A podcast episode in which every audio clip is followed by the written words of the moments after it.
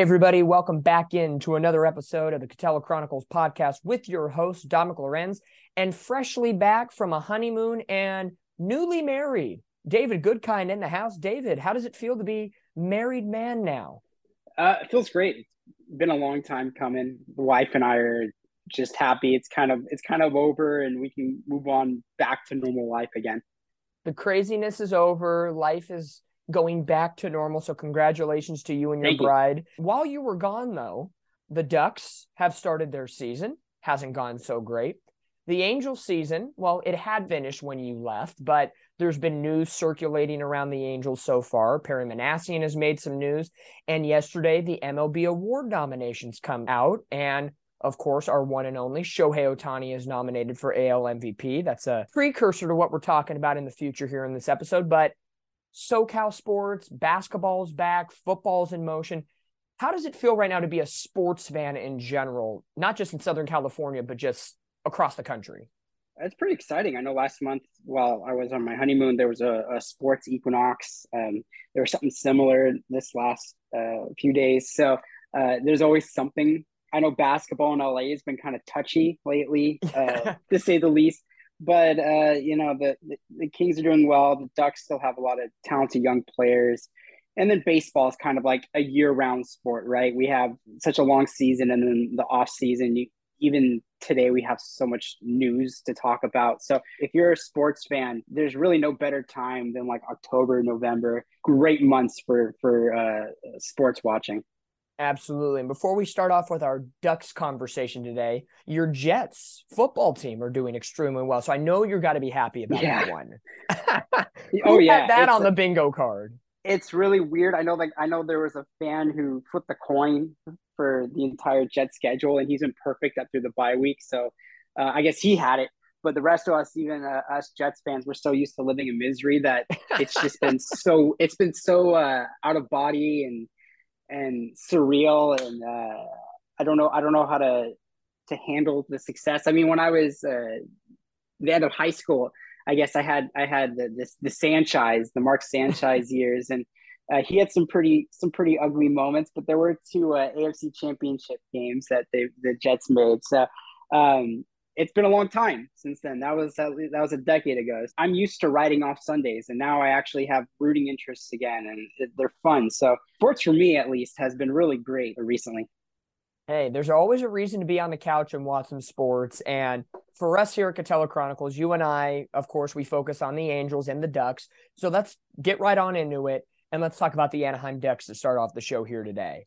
Um, not so great through the first 13 games of the season, four, eight, and one record. And the numbers are staggeringly bad, to say the least, unfortunately. Um, defense has been atrocious, and I'm going to throw these numbers out at you about defense for the Ducks. Shots against the Ducks per game, 40 and a half, first in the NHL, not great. Shots for the Ducks, 29.2, which ranks 27th in the league. And then if you look at special teams, their penalty kill unit, only successful 63.3% of the time, which is good for 30th. And their power play unit, 11.4%, 30th in the NHL. So bottom of the barrel in many, many categories. And coming into this season, the Ducks had a very strong focus on their special teams unit, power play, and penalty kill. And so far through the first 13 games, it is not working out the way they wanted it to. So with this 4 8 and 1 record, besides the defense, or let's dive in on the defense for a minute, what's been the real problem for the Ducks? Because sometimes it just looks lazy or they just look lost.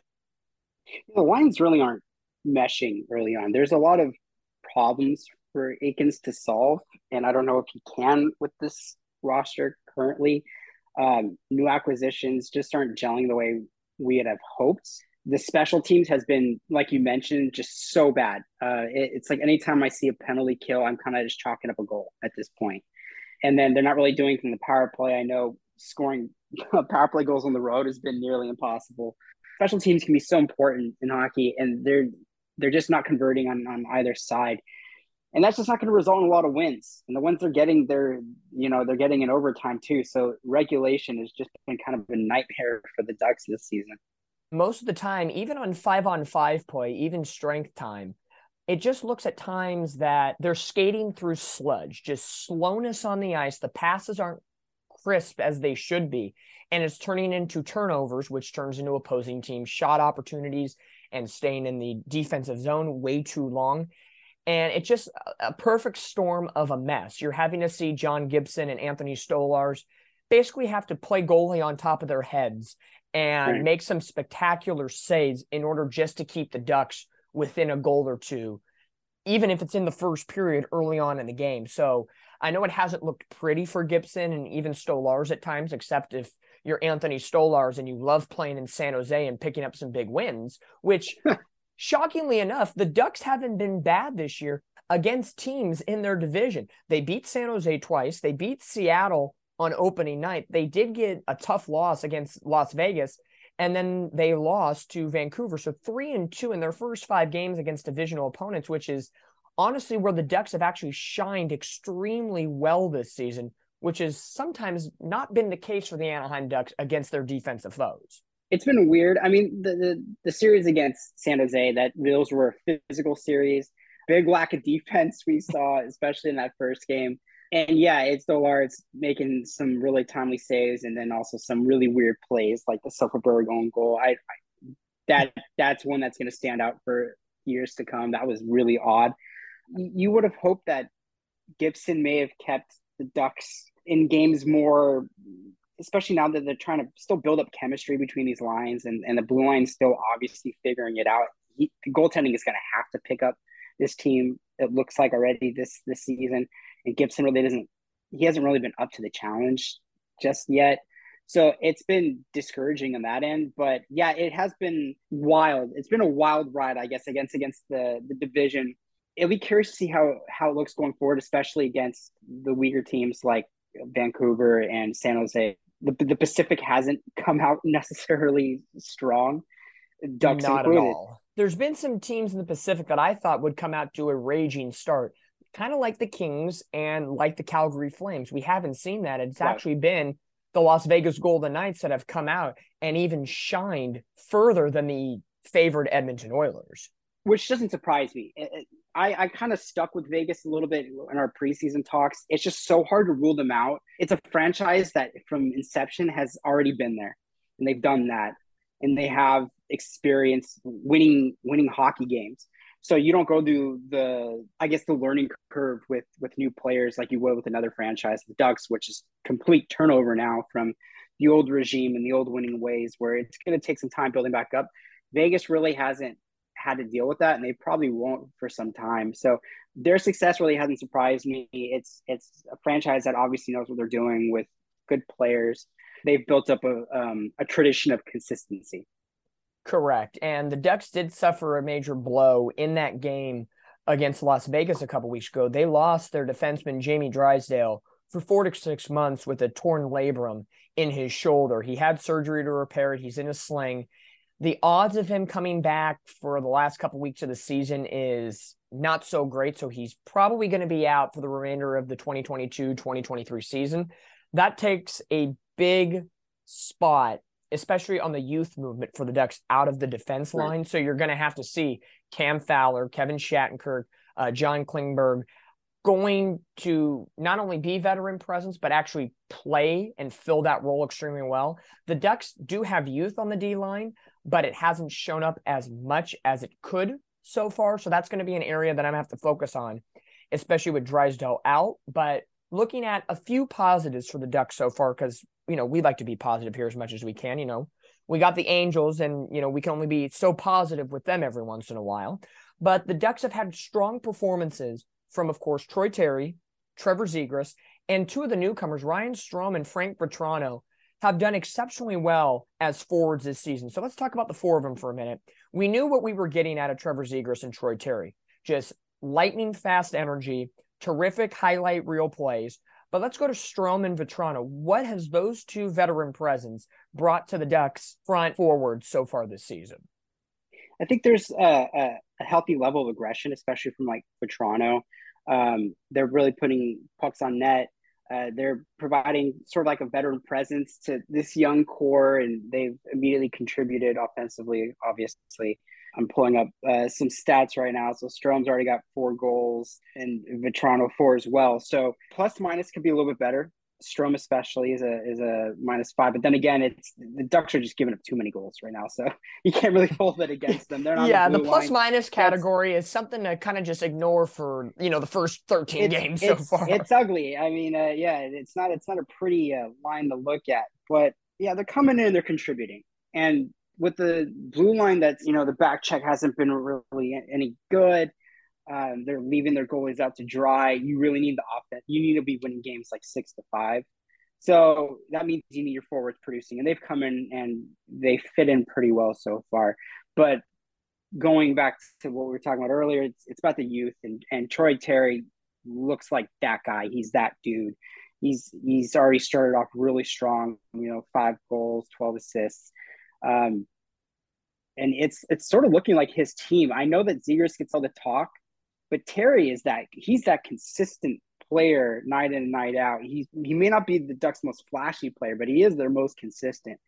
And with a young team like this, with the sprinkling of veteran players, and as they try to sort of dig themselves out of this hole, even if they don't, you still want to see some consistency. You still want to see see some improvement, and we are seeing that out of Terry the, uh, the last two seasons, and that's continuing on.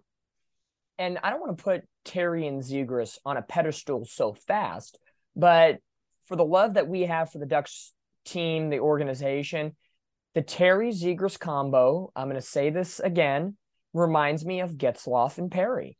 You know, you had Getzlaf, who was the more notoriety type player that would always be in the media. He was the captain. He would get the star power. And that's kind of like Zegras. Zegras making those phenomenal lacrosse style plays last season. He's a jokester he's just all over the ice. And then you have Terry, who conveniently enough rhymes with Perry, and they're kind of under the hmm. radar guys that go score, get the job done. And in a way, we could probably say during the Getzlaf Perry era, was Perry sometimes more valuable than Getzlaf?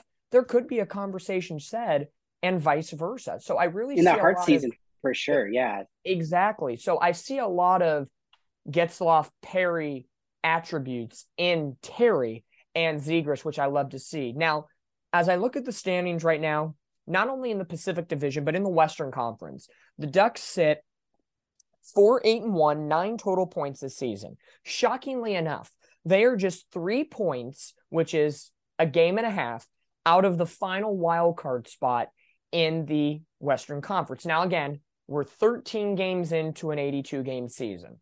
There's a long way to go. So let's let's we'll pump the brakes for a minute, but let's just put it in perspective for a minute. The Ducks, for as bad as they've been playing, are only a game and a half out of a playoff spot.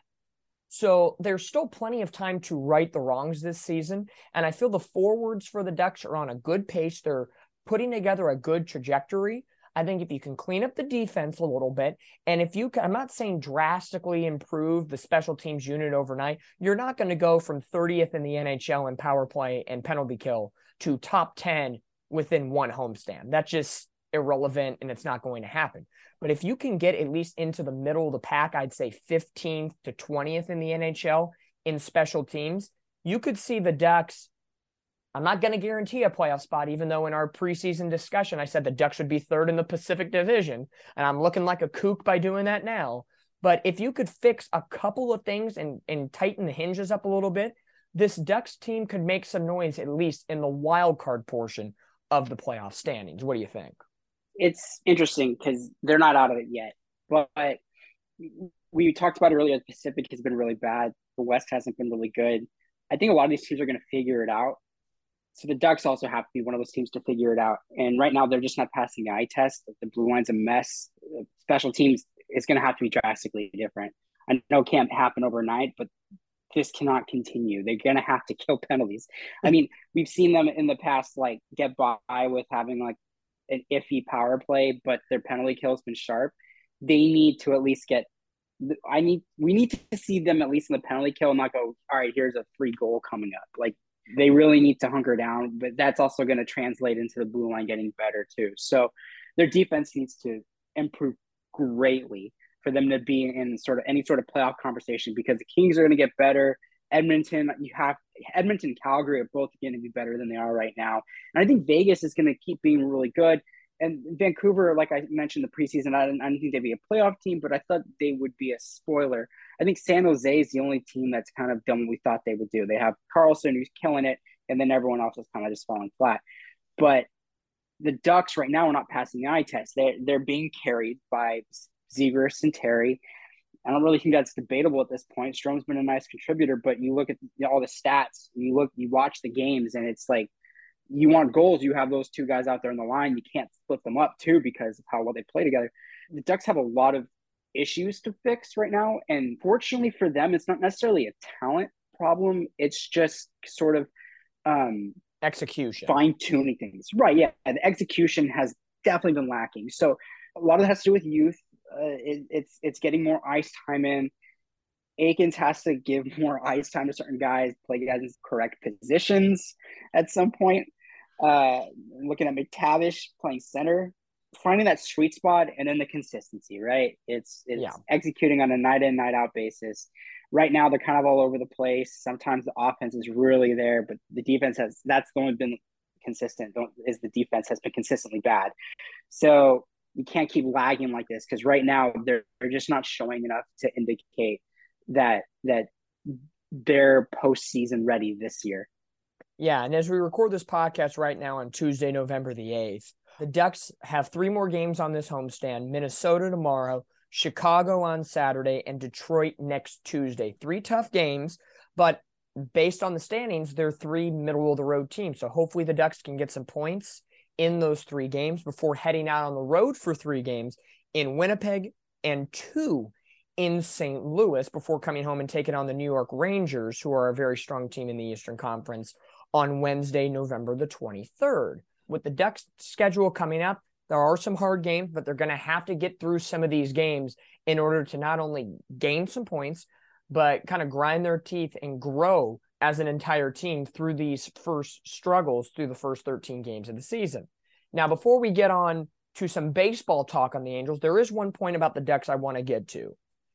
Is the seat getting hotter for Dallas Eakins after a 4 8 and 1 start, like we've already mentioned? The line pairings and the juggling of the lineups that we're used to seeing with the Angels in that sense. We're seeing it with the Ducks right now. Is that a point of contention that Eakins is having problems with what he's been given? Or is he just unsure and trying to get through growing pains? Because I know a lot of people want to see him fired. A lot of people said just write it out this year. We're kind of in that teeter totter here, but through the first 13 games, four, eight, and one, is that seat getting hotter for Eakins? Yeah, he's either going to be fired at some point during the season or at the end of the season. Um, the only thing that could save him right now is just a miraculous turnaround, which like like I said, is would have to be miraculous? Like they have to figure it out overnight. Um, with Verbeek as the new GM, usually these guys want to bring in their own coaches, and Eakins hasn't really given given the team any reason to keep him. There's there's been no on ice success. We're seeing Terry and and and Zegras continue to be really really good, but there hasn't been enough progress to to show the fans or the front office that uh, he's the guy to usher them in to the new era. So yeah, I think his seat's as hot as it can get. I'm in agreement with you. I don't think he will be the coach next season. I think if GM Pat Verbeek gave him the keys to the castle and brought in some high price free agents this offseason and they still started off the season like this, I think you would have saw a quick hook from yeah. Verbeek. But I think because we didn't see that, there is a little bit of a leeway. Um, but I think at some point, if it's the rest of November or at some point in December, I'll, I'll say before January 1, if there is another losing streak like the seven game losing streak we saw just a couple weeks ago, then I think the seat gets now unruly with heat and you could see a move before January 1st. So, right. clock is ticking definitely on Dallas Eakins uh, and his tenure with the Ducks. But again, a four, eight, and one start for the Anaheim Ducks. So over their next six games, three home, three road, 12 points available for the Ducks. I think in order to have some positive trajectory, it would be nice to see at least seven out of 12 points. That would be extremely positive. And I'm not saying that's book your ticket to the Stanley Cup now if you could do that, but I think it would show the Ducks in the right direction, especially against some quality teams, Eastern Conference, and some here in the Western Conference as well. But as we put the book aside on the Anaheim Ducks conversation for a moment here at Katella Chronicles, episode number 10, we've hit the double digit mark in podcast episodes. Major League Baseball and the Angels. We got a lot of news over the last, I would say, 48 to 72 hours since the Houston Astros have won the World Series here in 2022. They picked up a 4 1 victory on Saturday against the Philadelphia Phillies, winning in six games. Um, fast thoughts on the World Series. I thought uh, the Phillies gave a valiant effort. It was great to see them and the city of Philadelphia really rally around that team. Bryce Harper looked great. We love Brandon Marsh to get a postseason home run, especially in the World Series. Phillies brought a lot to the table in the postseason, knocking out the Cardinals, knocking out the Braves, knocking out the Padres, and coming within two games of winning the World Series. I don't think any of us had the Phillies on the bingo card. Um, so no. props to them and their interim manager, Rob Thompson, to get the job done and get to the dance. Just too many strikeouts in the World Series. And after the Astros completed that no hitter in game four, I think really the tables turned into the Astros' favor. Valiant effort by the Phillies. Congratulations to the Astros. I know not many people want to say congrats to the Astros, but I guess in some way, shape, or form, they have a legitimate World Series now since 2017. Hmm. they were they were the best team in baseball. They, they they've been the best team in baseball for a few years now, with just some bad series in the past, but they're consistently at the top of the American League for a reason. It's not cheating; it's because they're really talented and they got great scouts and great development. And by all accounts, they're they're running their franchise the right way since the cheating scandal. So they deserve to be there. I know we don't like it. I know it doesn't make us feel good. I know a lot of us are rooting for the Phillies, but the better team won. They deserve the accolades they're getting right now. Dusty Baker picks up his first World Series championship in his managerial career, which was a nice moment to see. Final outs recorded, and before he celebrates, he must put that 27th out in the scorebook. So, as a as a broadcaster who does scorebooking, um, I appreciate that from a manager that focuses on that first, but let the man celebrate. He just got a, a year extension on his contract, so he'll be, you know, riding the pine and making the lineup cards for the Houston Astros in 2023. What are you going to do? Like you said, the Astros are just an exceptional team, uh, a model of our favorite word, consistency, which is something the Angels lack. That's all you can do. And they won, but still, at the end of the day, you still got to tip your hat to the Philadelphia Phillies for what they did. They fought hard. I had the Atlanta Braves winning the World Series, beating the Houston Astros. I was far from that. Hey, I got the Houston Astros in the World Series. I got half the bracket right. But my right. N- the NL side of the bracket was awful for me. Awful, awful, awful. So doing what they did this year, they just kept themselves in playoff contention and they're going to have i feel a very strong offseason free agency wise to keep their window open with gm dave dombrowski i would say for at least the next three seasons guaranteed. What a coming out party for for bryce harper. It's something that we all wish for for trout. I mean if you if you've been following harper's career when he came up with trout it was who's better and and whatnot and trout kind of separated himself but harper throughout his career, he just he's been a great hitter, and obviously uh, he's had plenty of clutch moments. One this past season against the Angels with that grand slam, so he's no stranger to these big hits. It's just when you do it in October, it's it's a little extra special. We should also highlight that none of this happens without the universal DH. Like he, with his injury, he wouldn't have been been playing. So, you know, I'm I'm pretty sure Phillies fans, if they weren't if they weren't around on that idea yet, they are they're completely sold on it now. So, congrats to him. Obviously, Marsh and Syndergaard, it, it was, you know, I don't know if fun's the right word, but it was really interesting seeing them in the World Series, and uh, I'm glad after sort of the the tumultuous year that the Angels had and. Marsh's career with the Angels the last couple of years, it's it was nice to see him smiling and celebrating and and contributing to that really special playoff run. I mean, the, the Phillies does they deserve to be in the World Series. They just ran into a buzzsaw. That's you know, if it was any other team, the Yankees or something like that, Indians could have been a whole other story. But the Astros were on a mission this year from from start to finish. So congrats to both teams. It was a really uh, fun to watch series. I know the butt of the joke is going to be, well, hey, Brandon Marsh has more World Series home runs than Mike Trout. Hey, sometimes things just work out that way. In many sports, there's all-time great players that don't win championships. And I'm not putting the kiss of death on Mike Trout that he'll never win or he'll never get back to the postseason, but the facts are the facts that ever since 2014, the Angels haven't made the postseason, and there's been ex Angels that have either left via free agency or in trades that are making an impact. And that's the beauty of sports. So, tip of the cap to Brandon Marsh in that sense, of, uh, of course, Noah Syndergaard as well. But I like what you said about the DH rule. The DH rule and the expanded playoffs have really highlighted the playoffs over the last two years. Last year, we saw the Atlanta Braves get in with that expanded playoffs and make a jump and a difference, and they end up winning the World Series. This year, even though it didn't lead to a World Series championship, the DH helps the Phillies get into the fall dance. So some of these new rule changes and schematic changes in baseball are doing good for the sport.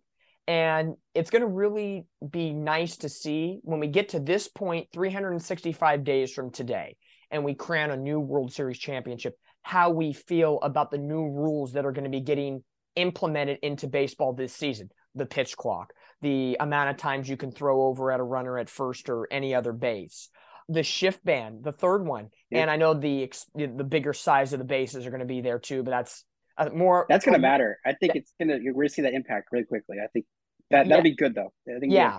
With with with those four rule changes happening, I think you're going to see a different dynamic happen.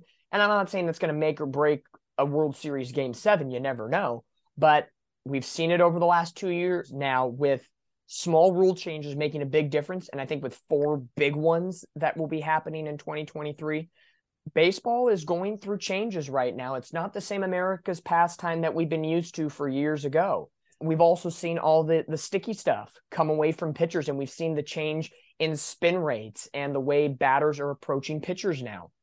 Baseball's evolving and it's changing the game. Some people say for the better, some people say not for the better, but at least in the schematics over the last two years, it's going better and more entertaining for the fans of Major League Baseball. Turning the tables to our beloved Angels. Guess what? Shohei Ohtani's not going anywhere. Are we all shocked by that? Not at all. crickets, crickets, crickets for crickets for five thousand. Crickets for five thousand. No. Perry Minasian yesterday addresses to the media and makes it definitely known Shohei Ohtani is not going to be traded this offseason. Congratulations. Welcome to Common Sense for Dummies, folks. The Angels just gave him $30 million to play for them next season to avoid arbitration. Did you really think they were going to trade $30 million away on a drop of a hat? Yet, yeah, no. The media, Jon Heyman, needs to get over themselves. and Dodger fans, Yankee fans, you're not getting him. It's not happening. The Angels have bigger fish to fry than trading Shohei Ohtani. One fish to fry would be extending Shohei Ohtani. Another one would be selling the team, Artie Moreno. And the third thing would be free agency. You know, there's other things to fry in this Angels organization. We've talked about this on numerous occasions in, in podcast past. Angels are up for a sell right now. Artie Moreno has already made that announcement.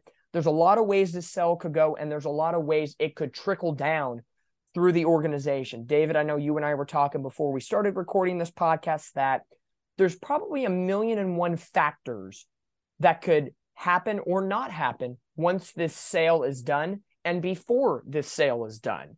There's so many ways we can go around this. Let's just start with Perry Minasian's comments about Shohei Ohtani. Again, neither one of us are surprised.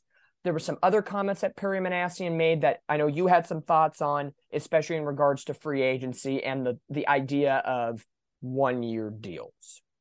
Yeah, I think when it comes to Ohtani, it just doesn't make sense for Art Moreno to to trade him. One, he raises the value of the franchise as he's trying to sell it, especially since we've heard that there are Japanese bidders in this. It's, I I doubt they're as interested without Ohtani on the team.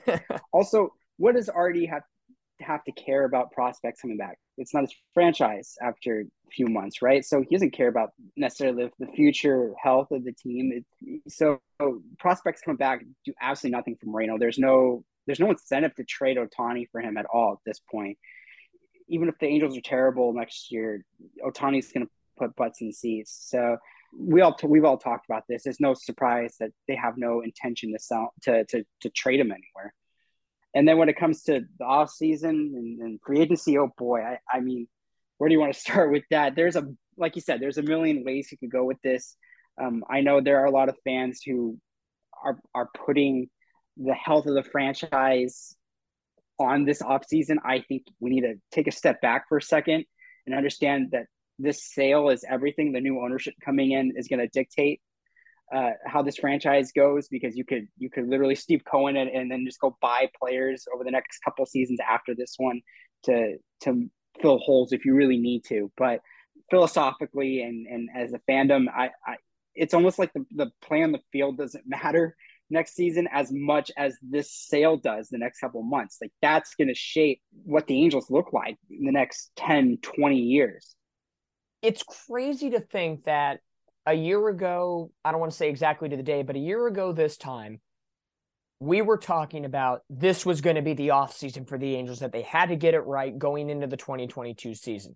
We thought we got a lot of pieces with Syndergaard, Lorenzen, Loup, Tepera. There were some question marks, but we thought, okay, after the Houston Astros, Seattle's kind of questionable, Texas was questionable, Oakland we knew wasn't going to be great. Maybe this is the year with the extra wild card spot. The Angels could contend for second and contend for the wild card. Clearly, that was never going to be the case, except for maybe April and the first half of May.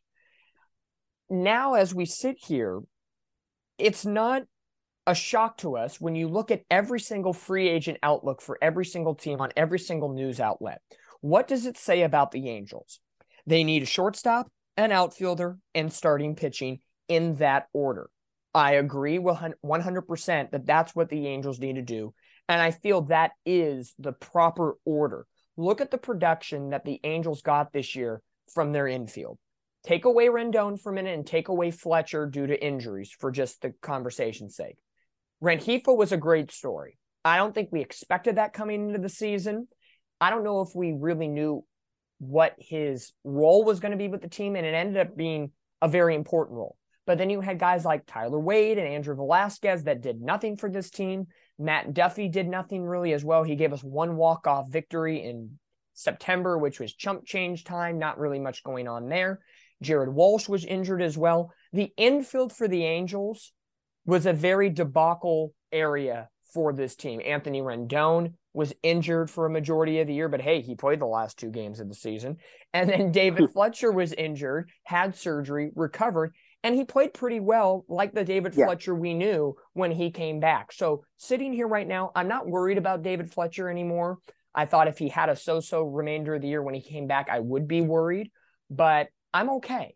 Rendon's health, I'm worried about. The question marks at shortstop, I'm worried about. And I am a little bit worried about Jared Walsh coming back from the thoracic uh, outlet surgery that he had. Hopefully, his rehab is going well and he can have that all star caliber year at first. We know defensively he is great. We just need those power numbers and those consistent numbers to come back up. And especially, let's lower the strikeout rate at this point with this infield. What do you think? Yeah, I think you nailed it. Um, I'm going to tie Rendon back to something you and I are both familiar with with LA basketball. Uh, yep. You have Anthony Davis. I have Kawhi Leonard, and availability is the best ability. Uh, both guys are are dancing around the nickname street clothes. Uh, Rendon, Rendon is fits that mold. I mean, he he reminds me of. There's a lot of a little bit of Anthony Davis in him, and definitely the Kawhi with missing huge chunks of time, where he gets hurt and misses most of the season, and then when he's playing, he's kind of underperforming to the level that we're not accustomed to seeing. He's a very frustrating player in that sense because he's either really hurt or he's underperforming. He's never really been Nats Anthony Rendon, and, and that's tough to watch. And he's not reliable. You can't count on him. Count, count on him, and he's got such a, a big contract and supposed to be such a big part of this team. And you can't rely on your star third baseman. That's a really big issue, and they can't necessarily they can't leave him off the roster or take him off the line for whatever. You have to rely on him. You're kind of forced in that position. And if he's not producing or not healthy, then you're you're already behind the eight ball. Walsh's production this last season scared me. Uh, this was a huge drop off from what we saw the season before. Um, the strikeouts were insane. Um, I'm hoping the new hitting coach can kind of fix that because what from what we saw to Jeremy Reed was an arrestable offense. I never understood how he outlasted Joe Maddon. There were no plate approach changes or anything. Like you saw with with Marsh, immediately goes over to, to the Phillies and they start working on on everything, a stance, a swing. Um, you see changes. You see some sort of adjustment with with the Angels. It's kind of like, well, at least they're not hitting it at double plays, right? Like, oh, that quote kills me. Strikeouts are nonsense. better than double plays. Oh, it was oh. nonsense. Nails on a chalkboard. contagious. They they were almost getting no hit a bunch of times. You know, at least like three times this last season, striking out double digits every game. It was just, it was really tough to watch. I agree with you about David Fletcher he has earned the good faith that we have in him. We should probably expect more vintage David Fletcher going into next season. But but Walsh has man, you, that would talk about like two sides of the coin, right? You have an all-star level player and then and then man can't make contact the next season. So that's tough. And then Rendon, I'm just it's a big it's going to be a huge year for Anthony Rendon. He's three years into a seven-year deal it, it didn't start off great because we had the pandemic in 2020 and we were only going to get 60 games of Rendon. Ironically, anyway. that's the most he's played. Funny enough, look at the irony in this. And then injuries the last two years. So I thought 2022 was going to be a make it or break it year for Rendon. Well, with that being said, I think 2023 has to be a year of health and productivity. If it is not, I think we can now categorize this contract as a failure. I think right now with Rendon, I th- believe we're maybe at what a C minus D plus, maybe even a D minus, because he has I played some D games. Category. Um, the only reason why he's not getting an F is because he hit a left-handed hitting home run, which might have been cool. the, yeah. that might have been a play of the year for him or a play of the career with the Angels. But 2023 is going to be a absolute monster year for him in the sense that he's got to play, he's got to be healthy. He has to be the Anthony Rendon we signed back in the winter of 2019 leading into 2020 because if he's not, that's going to start going into the conversation of Pujols, Hamilton, Gary Matthews Jr., Vernon Here, Wells. Here's the thing. Let's say he gets hurt again next year or he just completely underperforms.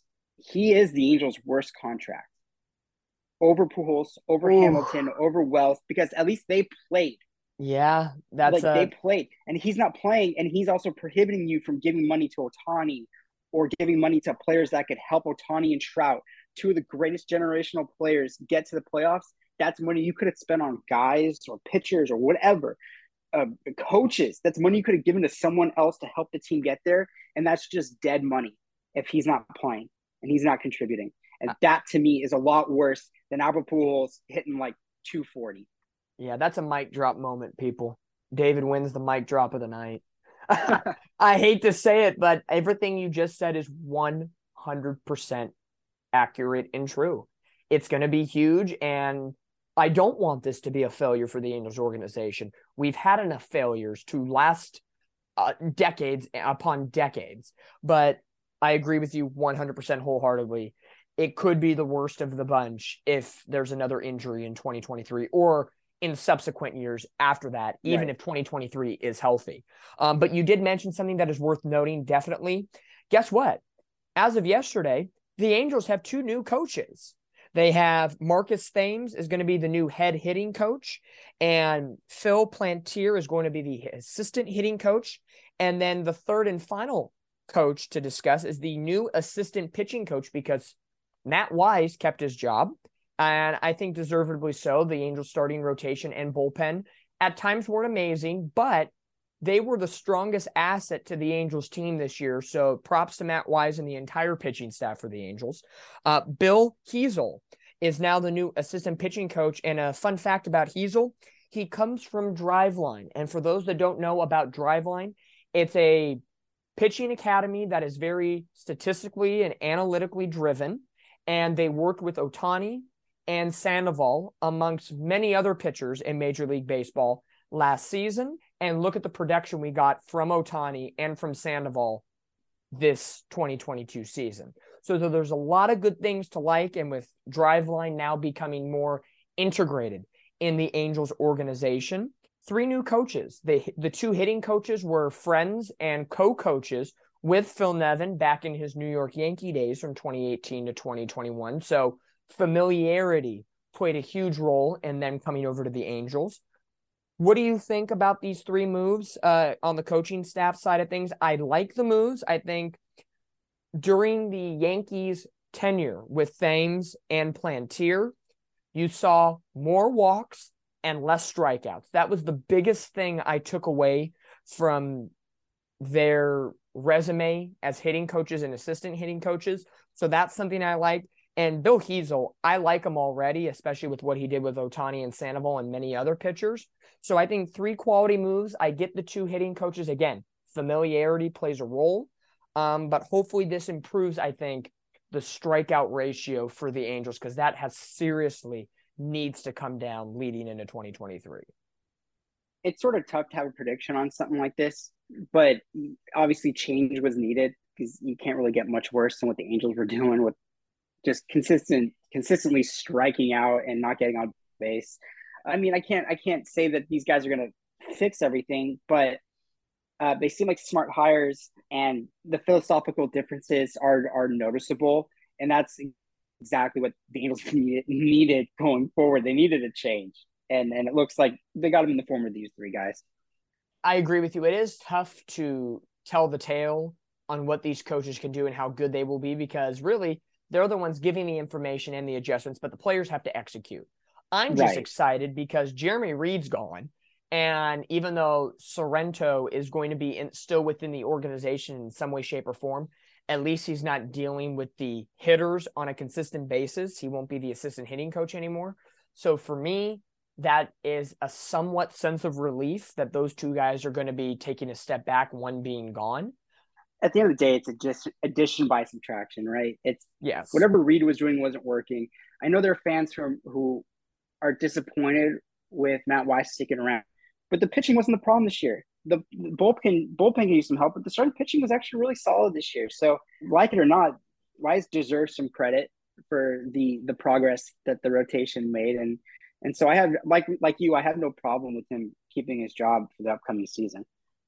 Yeah. So welcome to the Angels organization. Thames, Plantier, and Hezel hitting coach, assistant hitting coach, and assistant pitching coach, respectively, in that order. Wish them nothing but the best under manager Phil Nevin. Hey, the hitting coaches have Mike Trout and Shohei Ohtani to work with. That's got to be a very distinct selling point when you're trying to get some new hitting coaches into the organization. So you got to do what you got to do. We'll see once the regular season begins, and then we'll get a track record of how their input is different from Reed and Sorrento that we got the last two seasons. I don't think it can get any worse. I don't want to say that and make it true, but hey, this is the Angels, knock on wood. Hopefully, it's on to bigger and better things for this organization. After those announcements were made, a couple hours later, MLB awards were announced their nominations. The only Angel that was nominated, of course, Shohei Ohtani, named a finalist for the American League MVP alongside Aaron Judge and Yordan Alvarez for the Houston Astros we've said this numerous times. We don't have to keep getting into the numbers. We still feel that Shohei Ohtani is the AL MVP for a second year in a row. What Judge did was impressive 62 home runs. Congratulations. What else did he do? I don't know. Yordan Alvarez was impressive, but I still think it should be Shohei Ohtani's award. The one out of all the awards that were nominated and presented uh, to start yesterday I still, in my heart, believe that Ohtani will get votes for the American League Cy Young. I'm shocked he wasn't in the top three. I know that might sound a little yeah. homery and a little halo honky, but if you look at Ohtani's numbers and you look at his splits, why couldn't he have been? I get Dylan Cease of the White Sox, I get Alek Manoah of the Blue Jays, and I get Justin Verlander of the Astros. Nothing to knock those three guys, but what Shohei Ohtani did, this was really the first year we got to see Shohei Ohtani be an ace. 2021 was a great story because before that, he really didn't have too many ace moments or, or full resumes. We really got to see that this year in 2022. And I thought the numbers he put up were a couple games short of nearly immaculate. He looked so dominant this season. It's almost wild to think that, in a lot of ways, at least in pitching, he was better this year than he was last year. And last year was just such an incredible season, arguably, you know, the greatest season of all time for any baseball player. Yeah, we really saw him take another step this this past season on, on the mound. I think to a certain degree, I think Minasian and Artie Moreno were probably thrilled, or I don't want to say thrilled, but they're maybe relieved that Ohtani wasn't named a top three finalist for the Cy Young as well, because they would have been like, dang it, we got to add more money now to the AAV and the new contract extension. hmm. But I, I don't think that really mattered. We know who Shohei Ohtani is, we know what he can do on a daily basis on the mound, in the batter's box. He is a unicorn, and it's just it's a thrill to see each and every game. David and I are not going to bore you anymore with why Shohei Ohtani is amazing or why he is probably the best player in Major League Baseball right now. And now that's extremely tough to say because his teammate is Mike Trout. Again, Mike Trout doesn't pitch, but Shohei Ohtani is an animal within himself. So Mike Trout, you know, had his injuries this year. He's been a three time MVP. Shohei Ohtani trying to make it two and in back to back fashion here in 2022 against Aaron Judge and Yordan Alvarez. So, with the awards announced, free agency is coming up. And as we get to here to the last segment here of episode number 10 of the Katella Chronicles podcast with Dominick Lorenz, with David Goodkind, we will in the future have a specific episode and much, much content dedicated to free agent frenzy. It's here. It's upon us. Players are accepting or declining team or player options. The Angels only have three free agents that they have officially let go. That's Michael Lorenzen, Matt Duffy, and I'm blanking on the third one because I know Kurt Suzuki was one, but he retired. I'm blanking on the other one. But free agent discussions are upon. And to give a little sneak peek, I know we have talked about this internally the Angels have some needs to fill. We've already talked about it shortstop, outfield, starting pitching. I compiled a list last night of some players that I would like to see. I'm not going to get into all of them because this will be something for the future, but I want to give the fans something to marinate over, probably until the next podcast. This is what I'm thinking. To address the outfield need, go get Andrew Benintendi. Good productive bat. He's got some speed. And guess what? He's not 30 years old yet. He's 20, he's 28 and a half, 29 years old. Still young, still got it going on. If you want to go out and get a starting pitcher, sure, there, there's Jacob DeGrom out there. I think it's a little too pricey. Why not go get Chris Bassitt? He declined his option for the Mets, had a really good season. Yeah, he's probably going to cost at least 15 to 20 million a year, but hey, a dynamic arm. If you want to go out and get a shortstop that's not $300 million in Trea Turner, I've made this conversation before. I could see them going after Carlos Correa, but with a heavily player opt out deal like he got with the Minnesota Twins. If you don't want to go that route, why not go get former prospect Jean Segura back? You could get him on a nice, somewhat veteran discount. He's still producing. He could play second. You could put Fletcher at short. You could have that nice versatility combination. And for relief help, give me the bearded wonder or the mustache wonder in Andrew Chafin. David, that's my four. I don't know. Drop the, that's my mic drop moment. It's early for free agents, but Benintendi, Bassitt, Segura, Chafin. If those are the four guys the Angels got, on a scale of one to 10, how content would you be with those four guys?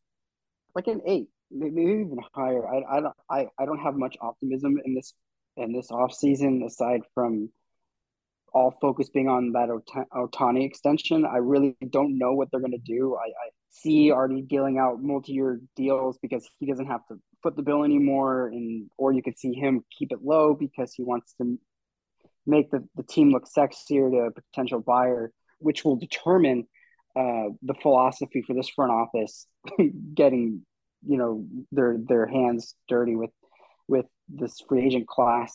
So I think those are all those are all solid players. They're not it's not dumpster diving for sure. We're so used God. to the dumps, dumpster diving. We're so used to seeing career minor leaguers get shots with the Angels and not really making most of that opportunity. So it would be nice to see major leaguers fill in immediately, right? And then and these guys these guys have all produced. So um, I, I would be happy with those signings, and they're all they're all realistic signings too. I don't feel like you said anything crazy or anything like that. I'm you know I'm I'm I'm seeing some fans like Trea Turner. I'm like, well, first of all, it's pretty apparent he wants to go to the East Coast, and also that kind of deal is just not going to happen with the Angels this offseason. Uh, sale or no sale, it wasn't going to. So, but yeah, those are all those are all I think smart targets. You know, it, it it's very early for free agent predictions. I know eh, the media has taken it to a new extreme, and you know, there's already guesstimations and projections, and it's very early, but yeah, am I going to set my sights on we're getting DeGrom, Trea Turner, and Brandon Nimmo? No, I'm not going to say the Angels are going to break the bank this offseason. There's too much riding on this and too much uncertainty, and even more so, way too many variables that right. can swing the pendulum either way with the entire Angels organization. So it's probably best to not stay small like the one year dumpster dive, but kind of go in the middle, find some value, find some quality, our favorite word, find some consistency that you can utilize at every position that you need to get the Angels in a better spot. I, that I think my, my my advice to Perry Minasian and any GM moving forward is get get some if you're gonna go to the free agent market or trading or whatever you, you're acquiring new players get some guys who can play in the major leagues every day if, you know, if, even if you have a, a the philosophy of, of, of platooning players, get good players, get players who can hit, get players who can defend. They have to be able to do both. It's like Velazquez is nice if you want to have an eighth inning defensive sub, like, but you can't be playing. you can't have four at bats a game. It's just, it's just like you're not gonna. It's it's it's like having a pitcher hitting your lineup, and they, the Angels did it with like three or four guys at a time. So stop with the dumpster diving. Stop with the players who are going to be in Taiwan next year. Like, go get major league ready players. You don't have to go freaking get, you know, the, the Anthony Rendon's every season and all that. Because for one thing, that those are always those don't always pan out. But go get s- solid MLB players. Look what the Phillies did. You know, they're, they're that's not a homegrown team largely. There's they put together this nice little puzzle piece through free agency with smart signings, and and they got players who've had a consistent playing career. Like Segura is a veteran now, but he, and he had a a couple breakout years towards the beginning there, and it's kind of plateaued since. But he's been solid. You just need solid players like that, especially when you have guys like Trout and Ohtani and and Taylor Ward when he's on. Like you have the big hitters in the lineup. You just need to give them a nice cushion around them you don't want you don't want those big dips in the lineup. You just want solid MLB players from one through nine, and I think that's the best advice I could give Minasian or or any of the past Angel GMs. I guess probably Artie's fault that they were dumpster diving all these years, but stop that. We've been saying forever that there is a common denominator in the Angels' problems, and it always boils down to the one and the only Artie Moreno. And hopefully, we see a changing of the guard soon when he sells this team to whoever wants to buy it and has a good heart and wants to see this organization thriving once again. There's going to be a lot of things going on with the Angels here in the offseason and as well with the Ducks in their regular season as it has begun. We are a month into hockey and almost a week officially into the Major League Baseball offseason now. But the idea is to be smart, be consistent, and get better and that is a theme that can not only extend to the Angels, but to the Anaheim Ducks as well. We covered a lot here on our 10th episode of the Katella Chronicles podcast with your hosts, Dominick Lorenz and David Goodkind. I think we made some good ground today. A couple mic drop moments, a couple hmm. of bold predictions. We talked a little football, a little basketball. We fit it all in. Not bad. Good job, man. I like it. Yeah, that was fun. That's a good one. all righty. Well, until the next time, Katella Chronicles fans. I'm Dominick Lorenz. That's David Goodkind. You can follow us as always on Twitter and Instagram. Of course, our handles are at Catella underscore C H R O N. You can check out our website, katellachronicles.wordpress.com for all the good, juicy information. But the MLB offseason has begun. The Ducks regular season is in action. Follow everything for both those teams right here at Katella Chronicles. And we are the heartbeat of pro sports in Anaheim. That is us, Katella Chronicles.